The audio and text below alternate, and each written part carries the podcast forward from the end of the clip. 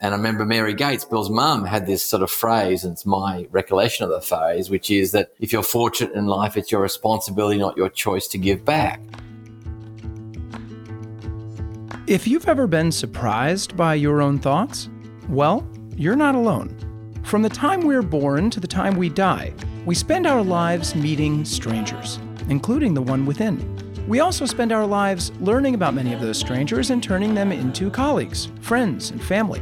In this podcast, host Charlie Bresler talks with fascinating people on their musings about family, community, work, helping others, and getting to know the stranger inside ourselves. Where do we fit in the world we all inhabit together? Charlie Bresler, the co founder of The Life You Can Save and former president of a large international retail company, investigates ideas that he has been musing on since he obtained his PhD in clinical and social psychology way back in 1984.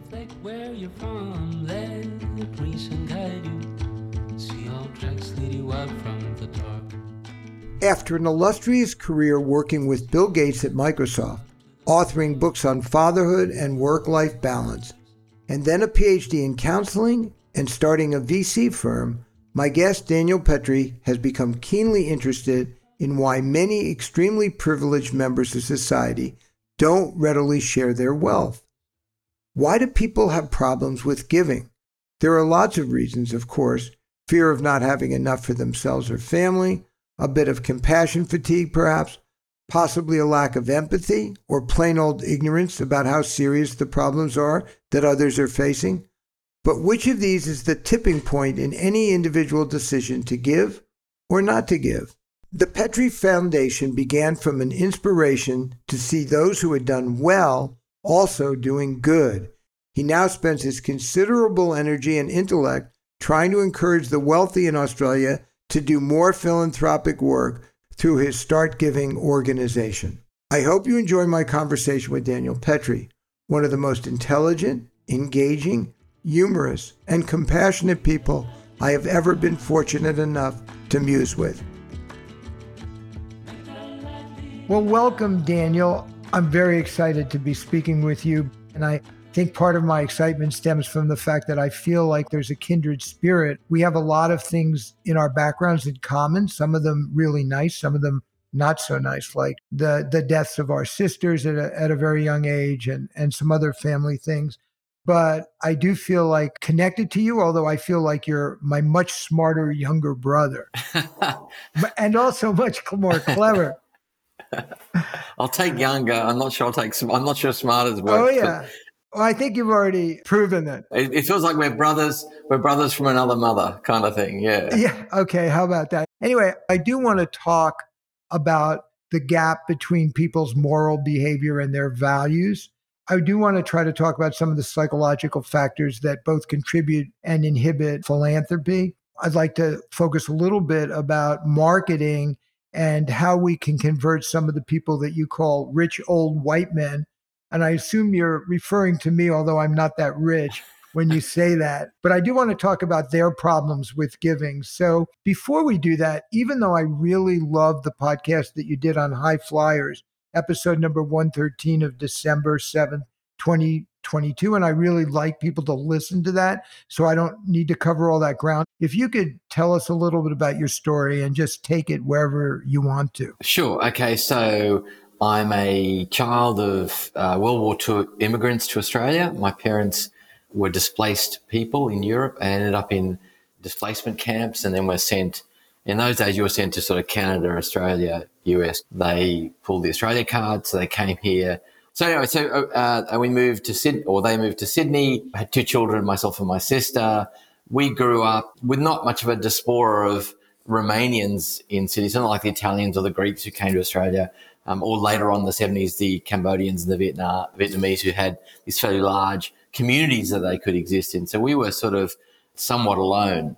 I think that played out in, in the way my, my childhood went went to public high school, went to university, missed out on medicine by a couple of marks, so decided to do computer science, which in 1977 was reasonably a rare thing to do. I did double degree in computer science statistics, and then started my career in computing. Worked for a couple of hardware companies, and then landed the gig running Microsoft in Australia, and that was sort of the breakthrough for me. I then uh, ran that for three years. Uh, Daniel, can you explain why you moved from hardware to software? I think that's Sure. really interesting and really relates to differentiation that we're going to talk about later. Yeah, so so I I was working for NEC, which was a Japanese computer manufacturer, and it was very clear to me that hardware was highly undifferentiated. There was literally bugger all you could do to differentiate your hardware. It was fundamentally about price, and I just did not want to spend time in an industry where there was no differentiation. So that's where that came from, and I think a number of my colleagues at NEC were thought I was a bit stupid because I went from sort of NEC in those days was quite big in Australia to this sort of 21 person company of Microsoft in Australia. I thought I was a bit nuts, but I, I thought it was made a lot of sense. That was in 1988. And yeah, so then uh, ran Microsoft Australia for a number of years. We grew very, very fast. We were awarded the best performing subsidiary in Microsoft in our third year. And then Bill asked me to come across to the United States to run a product division. And that was a pretty unique opportunity. I was the only non American to ever, in those days and for many years, run a product group at Microsoft. So I did that for a, a few years. I, look, I, I found it hard. I don't think I was a naturally a guy who ran 500 engineers very well. I didn't feel comfortable in the role. I felt I was always hanging on by my fingernails. Well, I was made a vice president of the company, one of the 11 vice presidents in the company at that time. And then you referenced it in your introduction. My sister was killed in a car accident in Australia, my only sibling. Her baby was super badly injured, six month old baby. Husband had injuries. So I just said to Bill, I've, I've got to go home and help my family. My parents were distraught, as you could imagine. It was all a shit show. And so I left, came home. Bill kindly moved Asia Pacific headquarters from the US to Australia so get to give me a job. But, you know, I think once you've played in the A team or the first grade or Premier League, to use the English football analogy, it's hard to then go play in the championship. And so I felt I was going to become this cynical asshole mm-hmm. because I'm now in the suburbs, you know. I mean, which, and many people would have loved that job, right? They would have loved the job I had. But I just felt um, once I'd been working at the other level. So then I left. I retired from Microsoft, resigned from Microsoft, and started my venture capital career. Wrote a few books in between about fatherhood and work family balance. Started a PhD in between. Was the PhD going to be counseling? I know that you have a degree or Yeah. some interest in counseling. Yeah, so I did, I did, postgrad stud- studies in counselling and um, psych. No, the, the PhD was on the thesis was that chief executive officers and C-suite executives have a very different perspective on work-family balance to everybody else in the company. Ah, And the question was, is that nature or nurture, right? Are they born that way or do they, or do they turn themselves into these family hating individuals when they become the chief executives, you know? Are they assholes to begin with or do they become assholes? So then venture capital, I had two, they call CVCs or corporate venture capital firms, which are basically one LP, which is usually the corporate. Um, and they were very successful. So started Airtree Ventures in 2014, 13, 14. And that has gone on to become very successful. But I decided to leave Airtree about a year and a bit ago, just when they were raising the fourth fund for a few reasons. Fundamentally, two. One, I was having difficulty with some of the behaviors of some of the partners who I'd sort of brought into my firm. people you'd written about in your book. Yeah, it was bizarre. It was a bizarre. It was a very bizarre and a, a terrible mental health impact on me. This thing that I'd created had become something that I wasn't able to function in, and also I thought I wanted to return to something else I'd been doing for thirty odd years, which is philanthropy. The, the sort of tangential story was when I got to America and hanging out with Bill and rich people at Microsoft, I, I, rea- I got this sort of sense that in America, if you're rich and, and you don't give, you're a social pariah. And I remember Mary Gates, Bill's mum, had this sort of phrase, and it's my recollection of the phrase, which is that if you're fortunate in life, it's your responsibility, not your choice to give back. Both those things made so much sense to me. And so when we came back to Australia, we moved about 35% of our net wealth into our foundation and we started giving from the Petre Foundation. But the most recent career move has been to sort of try and increase philanthropy in Australia because Australia's not a very philanthropic country by any measure, either at a GDP level or even worse, our high net worths. And that's what I'm doing now with StartGiving. I think back on how did I go from being a, a psychologist to a corporate executive? How did I avoid becoming an asshole or did I become an asshole? and I just wasn't aware of it. But in 2008, I decided I'd had enough, that I wasn't going to be the next CEO. I didn't want to be. I told the board, I told the CEO, I just didn't want to do that. And that I wanted to do something of social value. So it's not all that different than when you left mm. Airtree. Do you think your political outlook or that of your parents or other people, if you exclude religious giving, has any kind of a social political uh, worldview associated with it? Or do you think it's independent of that? No, I think my, my father was a massive lefty. You know, he, he was studying for his PhD in philosophy in Austria just post the war and then couldn't afford to keep it going. His whole thing was to become a political activist and for social change. And he, the, the, the goodness of my father was that, that, that he had this sort of sense of social inequality. He was pretty anti-capitalist, which I'm, I'm not, but he, he had this real thing about wealth and power. My mother, not so much. My mother had come from a wealthy family, had lost everything in the war, started with nothing in Australia and built quite a successful fashion design business. And the trappings of success were important to her. And that's not a value judgment at all. That's, that was part of her trauma, I think, of her upbringing and her losing everything in the war. I think some of the, the approaches with regard to social purpose came from him. Uh, I guess had a different way of, of, uh, expanding it. I think also maybe in your experience too, you know, we didn't have anything. We, our family came from nothing. Um, so there was no sort of wealth to hang on to or status to hang on to. It was all about you're going to sort of move up from here or try to move up from here. And so for me, of course, it's nice to live in a comfortable house and drive a decent car and all of course, and have nice holidays. But the idea of wealth for wealth's sakes just never made any sense. And particularly wealth above any level that you would need to live whatever life you want. And that's probably the thing that bugs me most about our most wealthy is whatever lifestyle they want to lead. And let's not be judgmental. If they want to have 12 cars, own half of Indonesia, whatever it is, it's this differential wealth that is not actually funding their lifestyle and literally doing nothing. And they choose not to allocate any of that or little of that to alleviating suffering. And I, I, I can't compute that. I just, I just don't understand how that, how you could put your head on your pillow at night with this ex- excess wealth, whatever, you know, whatever you, wherever it is and choose not right. to allocate it. So yeah, long answer, short question. no, it's good. I remember walking with my girlfriend, who's now my wife, when we were in university from uh, her dorm to Harvard Square to get something to eat late at night. And I remember thinking, gosh, we're going to spend whatever it was in those days $7, $6 to get something to eat. And I felt horribly guilty about it. And I thought, well, we could put this money to better use. However, I ended up not really acting on those values for a good part of my life. And it wasn't until a bunch of things happened, one of which was hearing The Girl in the Pond, Peter Singer's thought experiment.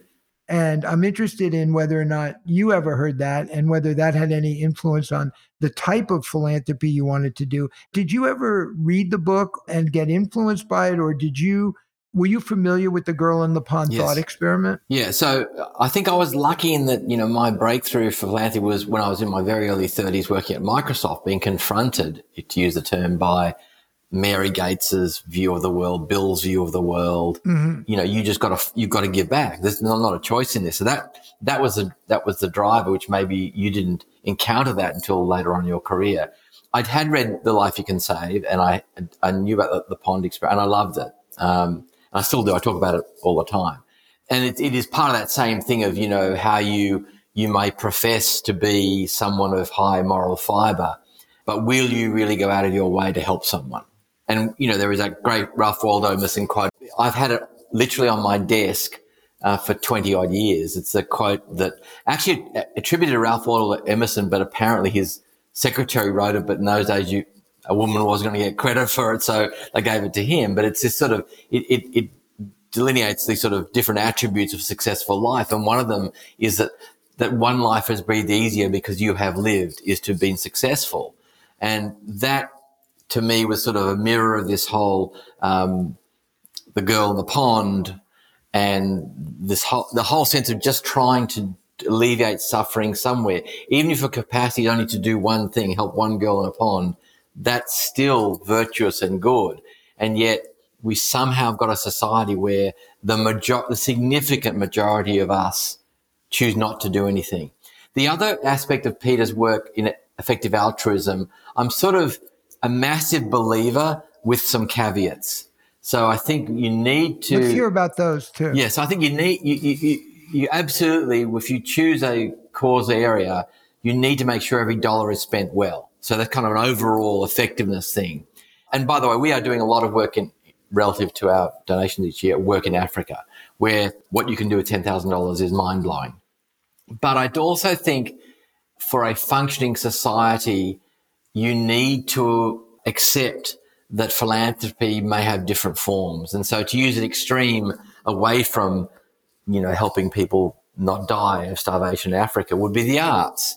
Now you could say, well, effective altruism would say, don't give a dollar to an arts company. And yet we do know that, that arts, uh, the arts is an important part of social fabric, narrative telling, people's feeling of, of a sense of community. So now, given that arts companies generally cannot make money, they can't charge ticket prices high enough. And that, of course, excludes the greater population. And governments aren't very happy to fund them.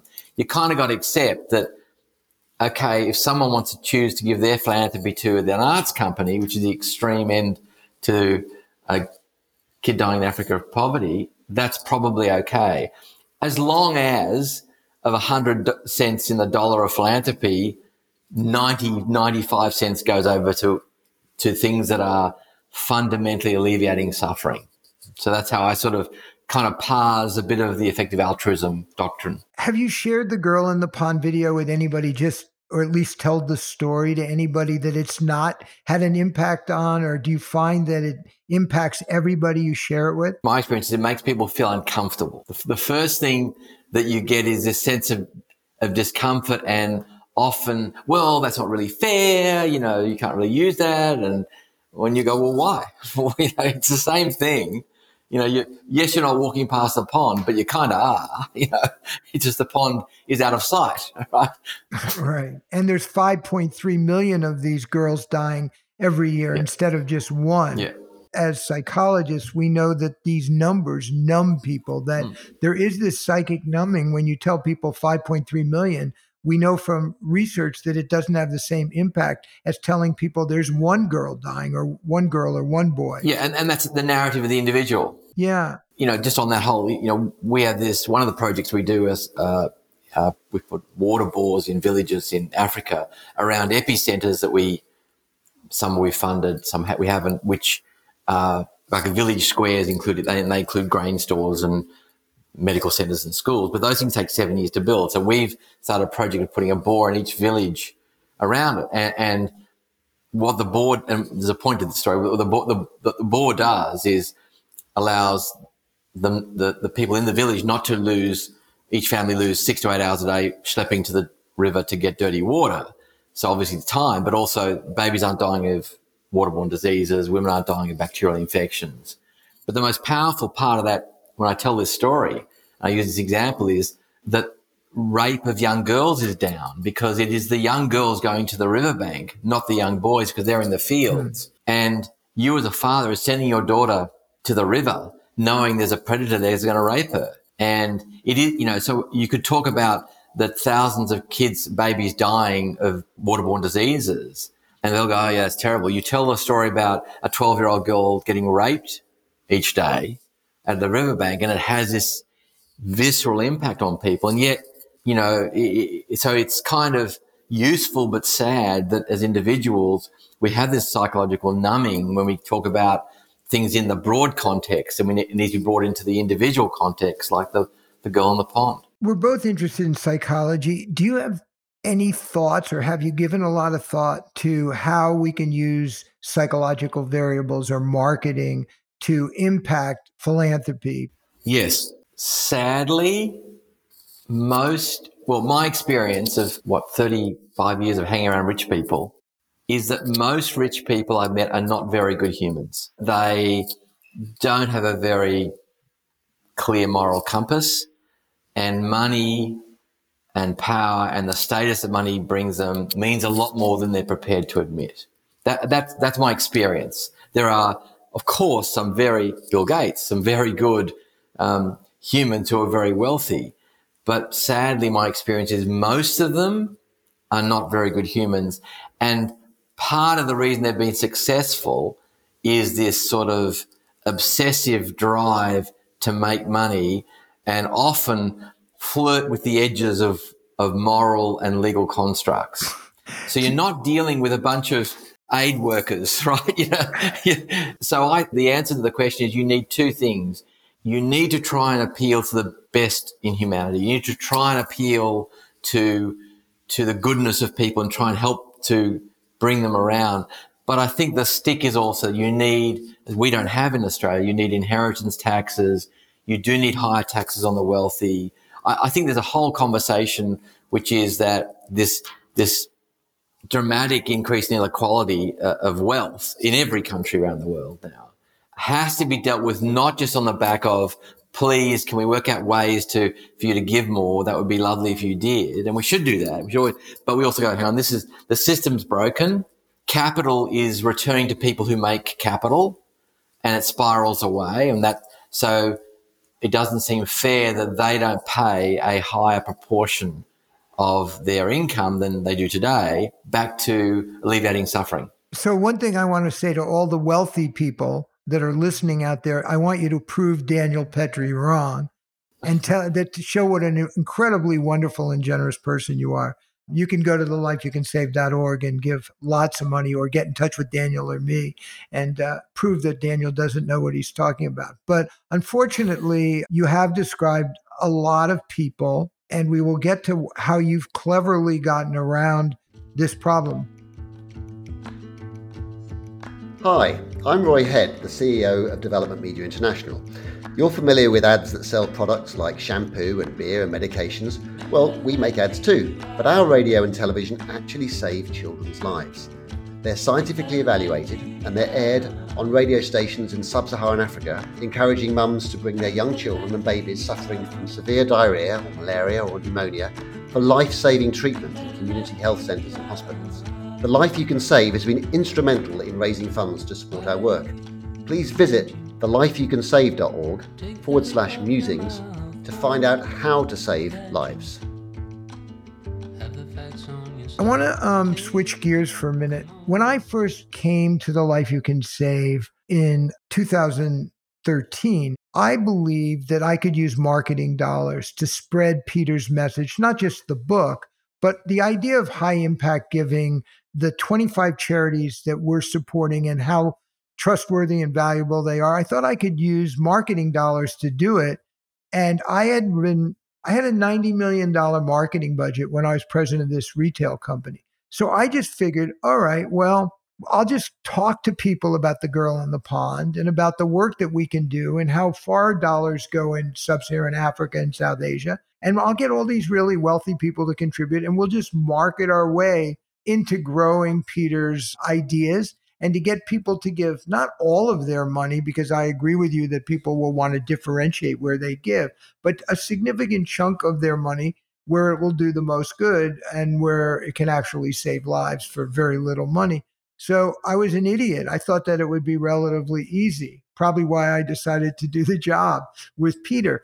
And it turned out to be very, very difficult. But my question is if we're able to raise money, do you think marketing and advertising, which is a specific type of marketing in general, could be useful in spreading these ideas and increasing the penetration of high impact charities? Yeah, I do. I think there's been a maturing of approach to how a dollar, a donated dollar is used. You know, the, the, go back in a while, not that long ago, and it was just like, you know, every charity's got to have their OPEX be sub 10%, you know, so 90 cents every right. dollar went out. And of course, there's been the very, very good TED Talks and papers written that say, well, that's just ridiculous. There's no business in the world that could run on 10 cents or maybe Google search. That's about it. But, you know, there's, there's very few businesses that could run on that. And you, you know, if you want to get better reporting, better marketing, better penetration, higher growth, you need to invest in, in the infrastructure of the business. And so I think, yes, I think well targeted marketing to help grow. And, and it's all metric based. It's not just sort of throwing dollars out the window and hoping for the best. It's all, you know, as you would in a sophisticated environment as in your, as in your previous role. Yeah, absolutely. It's, it's are the donors attuned to that? I think that is more and more the case.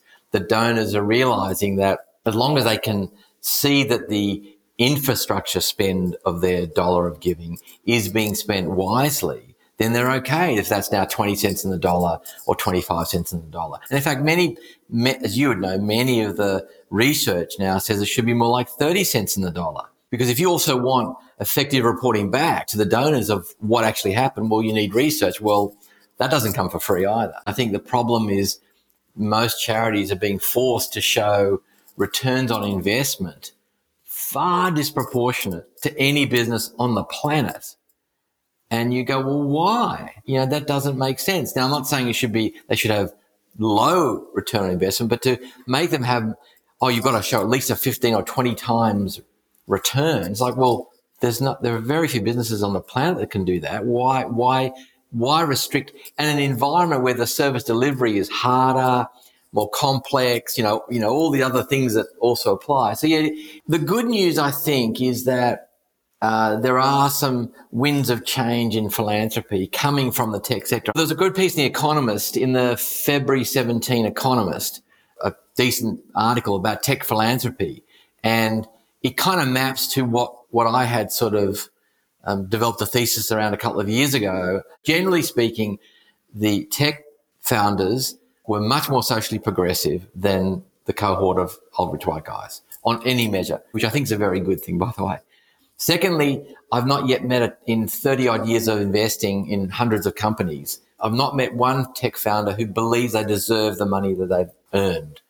Now, of course, they accept it, they take it, some are giving back, but all of them admit luck played a huge role and the returns they've got is disproportionate to any effort or sacrifice they've made it is very hard to find those those comments from old rich white guys. Uh, and the ones I find most hilarious, particularly in Australia, are mining billionaires who've all they've done is dug shit out of the ground. I mean, literally, that's they've dug it out of the ground, stuck it in a truck, gone to a port, sent it to China, made billions and they feel they deserve it. But I might say they aren't the ones who've dug it out of the ground. yeah. Well, yeah. I mean, yes. They had other people dig exactly. it out of the ground. Exactly. So it, even that use case, right? So there's, there's this, the sense of, well, you know, I deserve it. The other attribute, which I think is different, is this, is this discomfort with inequality, which you've touched on. Generally speaking, I found that tech founders are not comfortable with the inequality in society and they want to do something. They're not quite sure what they want to do something, whether it's alleviate suffering, create opportunity. This other crowd, you, and you would have heard it many times as well. It's just sort of, well, you know, everybody has the same opportunities that I had. And if everyone just worked a little bit harder, you know, complete crap, right? And the final one is they want to do something now. Whereas a lot of people people, even people who are pledging to give fortunes away are going to, are going to do it on their deathbed, you know? So, so they are comfortable with suffering occurring for the next 30 years and then someone else will alleviate the suffering with their estate. Whereas this crowd are going, no, no, no, no, we want to do something now. And I think the poster child in Australia's case would be the Canva founders, Mel and Cliff. Mel's written this fabulous blog post on the Canva site, which is worth reading, which First, he talks about the fact that, which I love this, at this, this turn of phrase, which is they feel they're the custodians of the wealth that they've created or helped, helped create in Canva, in the shares in Canva, which I think is a, it's a, I think it's a beautiful way of thinking about it, that you are custodians of this pile of money. It's not really your, okay, it's your money, but it's not really. It's money's come from the system and ended up in your backyard. And then they've said they're going to give significant majority slash all of it away and they are on the path to start to move that into the Canva Foundation. So they will be substantial global givers in their 30s. You know, they're going to take a few years to set up because to do this scale takes time. But uh, that's a great example, right, of this sort of of this tech founders of wanting to do something quickly, un- uncomfortable with inequality, want to have an impact, etc. So I think it augurs well that this group, this group could become the beginnings of a new culture of philanthropy that then first, just grows philanthropy. If you look at the, there's an article in Forbes magazine about, I think it's sort of the top, I think two thirds of the top giving in the United States in philanthropy are tech, are currently tech founders. So this idea that tech being philanthropic is, is not a new thing. So I think if you just don't expand that out and not just the billionaire class, but the tens of millionaire class, and you have this sense of in the tech community, founder community, that if I'm wealthy, I will just give, surely that A brings more money in, but may also contrast and compare with the traditional wealthy and lack of philanthropy. Can you just explain the mechanics or what you're doing at StartGiving so the audience knows that? StartGiving is a not for profit fully funded by me. And what we're doing is going house to house, talking to founders to get them to think about maybe starting the giving journey early. So someone's got 20 million of paper in their, in their company and they're probably paying themselves 150 grand a year. They're probably living in a two bedroom unit. Not really living in trappings of wealth. And we sort of try and talk to them about they could move a million dollars across 5% to a, their own foundation. In Australia, they're called PAFs, uh, private ancillary funds. Still left with 19 and the 19 can become a 38 and 120 or whatever. And the PAF, because it's sitting in chairs, can also grow because it's shares. And then each year, um, because you have to in Australia, 5% of the value of that PAF is sold down and you can give away 50 grand a year to a charity. And so we talk about how it's not much of dilution of wealth because it's held in shares. There's no dilution of future giving because it's growing and you can start your sort of MVP of giving now with 50 grand to use that use case. I have to say that that story or that narrative is resonating incredibly strongly. We've, we've pitched it to a few dozen people now.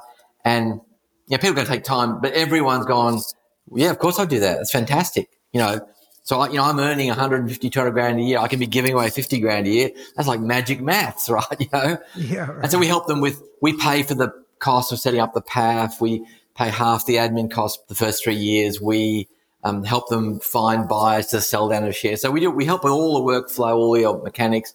Also, if they don't know who they want to give to, we help them find someone. So we have all the life you can save charities on our website. So we sort of help them have a good experience. And our, belief is that if you start people early in this guilty pleasure of giving, I can say quite honestly, I have, I get more joy and fulfillment and sense of being from the work we do with the Petre Foundation than anything I've done before. And I've had a pretty good career but orders of magnitude. Now I realize I couldn't do this without having done that.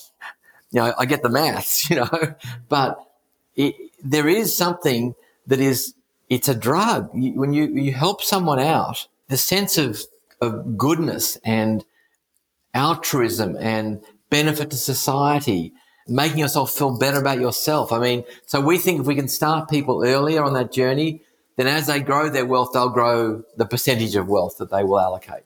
And yeah, so we've got a goal in Australia to get to over the next few years, uh, two, maybe 200 new foundations at least.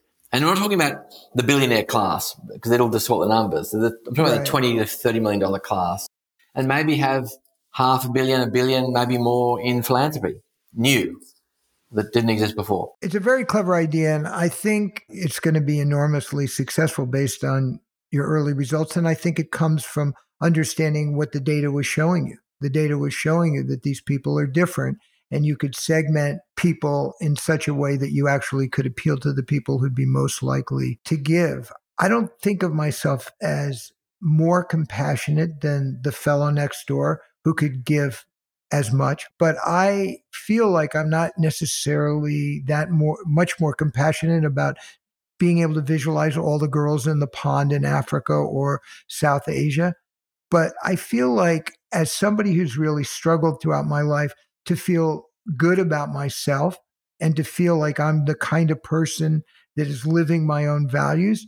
People ask me why Diana and I have done what we've done. And I say, because it allows me to look at my children and feel like they have somebody they can look up to. And it allows me to feel like I'm more the kind of person I want yes. to be. Well, this goes to your point, your, your morals or your stated morals versus your behaviors. I'm someone who judges people on their behaviors, not what they say. Because it's easy to say, I care for people, I do. It's what did you do? And it's selfish for me too. I, I can put my head on my pillow at night and I feel better about myself because of the trying to help people. But the, the, the, the counter story is I don't know how you can put your head on your pillow at night having tens or hundreds of millions of dollars and not be giving any, any away and yet still talking about, you know, I, I, I want to do something. I just don't know who I should give it to. Or if only charities were more, more effective. All these sort of trite uh, excuses. Give, yeah. And, and it's like, no, for every day that you decide not to do something with your excess wealth, someone died. This is real. If you don't give a dollar today to a charity that you could, someone died. And this isn't just available to really wealthy people. I mean, if you can give Absolutely. two dollars, you can buy an insecticide treated bed net. Yeah. And so if you can give up the latte that you have maybe once a week or twice a week, there's a tremendous amount of good you can do. So I think everyone has this opportunity. I like to say to save more lives than Superwoman or Batman just by sitting in their house and giving up their lattes or maybe their bottled water. It's pretty amazing opportunity.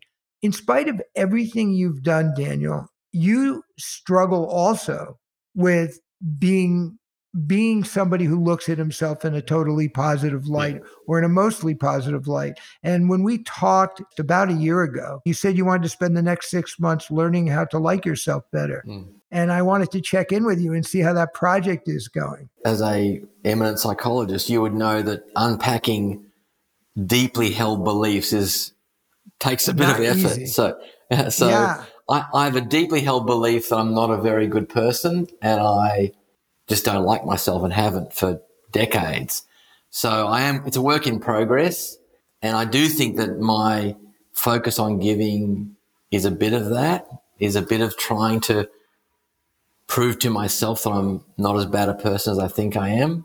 Uh, and look, you know, I, I, I was saying to my wife the other day, I said, maybe in a weird way, this sort of mental health um, thing I carry has been useful because it's made me, from a fairly early age, in my early 30s, think a lot about giving and and not just giving, but giving well and trying to move the dial and try to do things. And maybe so maybe the cross you bear is well, okay, you've got this weird self esteem issue going on, but look at the good you've done. As a therapist, I used to ask people who would come in with a problem, I used to say, Who would you be if you gave up that belief? What would happen? Because usually, I mean, and I'm asking you the same question. And when I come to uh, visit with you in January of next year, I'm hoping that you'll give me an answer. But who would Daniel be if he all of a sudden he decided he really liked himself a lot? So I'm going to look for an answer to that question uh, when I come visit you in Sydney.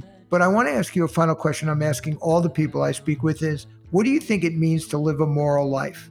A really easy question. Yeah. Look, I, I think most people, if you force them to really think about what is right, they'll come up with the right answer. So I think living a moral life is stri- stripping back the excuses and rational rationalization you put in place to support your behaviors and really confront what you think is right. It's my sort of head on the pillow at night. It's dark, you're in your bedroom, your partner's asleep, you're with your thoughts. If you strip back all these created beliefs you've put there to support your behaviors, if you pull that away, I think you will know what what is right. And so for me, a moral life is getting back to reattaching yourself and your behaviors to what you you actually know in your core is the right thing to do. It's pushing out all this other stuff that you've used over the years to justify your behavior so you don't go to bed at night thinking you're a bad person. So we, in order to uh, move the needle on effective giving, we have to help people strip away those things. If you believe what Plato believed, that if you know what's right, you'll do what's right. But maybe people convince themselves through the stories they tell themselves things that really don't get them to know what's right. Yeah, and I think it's a, I think on that also it's a challenging thing. I think the mistake we make in Australia is we do not. I must say challenge. I don't mean in an assertive, aggressive way. I mean just in a conversational, supportive, caring way. We don't challenge our wealthy or even generally to give. We, we don't have. We talk about Australia being an egalitarian country and we all in it for each other. Well, that's occasionally true, but not en masse. You know, there's a fire, people put money into a fund for fire or floods, but on mass we don't. And I think there has to be an open conversation you have with your friends and family about, well, why don't you give a little more? And, and not be afraid of that conversation. And we are afraid of having that conversation. We run away from it in Australia, and I don't think that's right. If someone wants to be a, a wealthy person and not give, then fine, but you've got to own that space. Don't pretend you care about others. Just admit it. I'm a greedy prick. I don't care. Fine. That's an okay thing. But, you know, it's this weird thing where we let people get away with not giving because they talk about how much they care, but they don't do anything. And so I think it's this honest conversation about we're one humanity. A chunk of them are living as shit lives because the other chunk, larger chunk won't do anything about it. Seems bizarre. Well, Daniel, I really appreciate your in, indulging me and having an honest conversation, and I look forward to continuing uh, these conversations over hopefully many years. Thank you very much. Thanks, Charlie. It's been a joy. Thank you. Thank you for listening to this episode of Musings about Ourselves and Other Strangers. Subscribe and join us. Our guests have varied experiences, different points of view, and interesting ideas about what it means to live a well balanced moral life. We hope you'll share this podcast with those close to you. We'd also like to invite you to rate and review this podcast on whatever platform you use. And if you're interested in learning more about the life you can save and the charities we benefit, visit thelifeyoucansave.org/musings.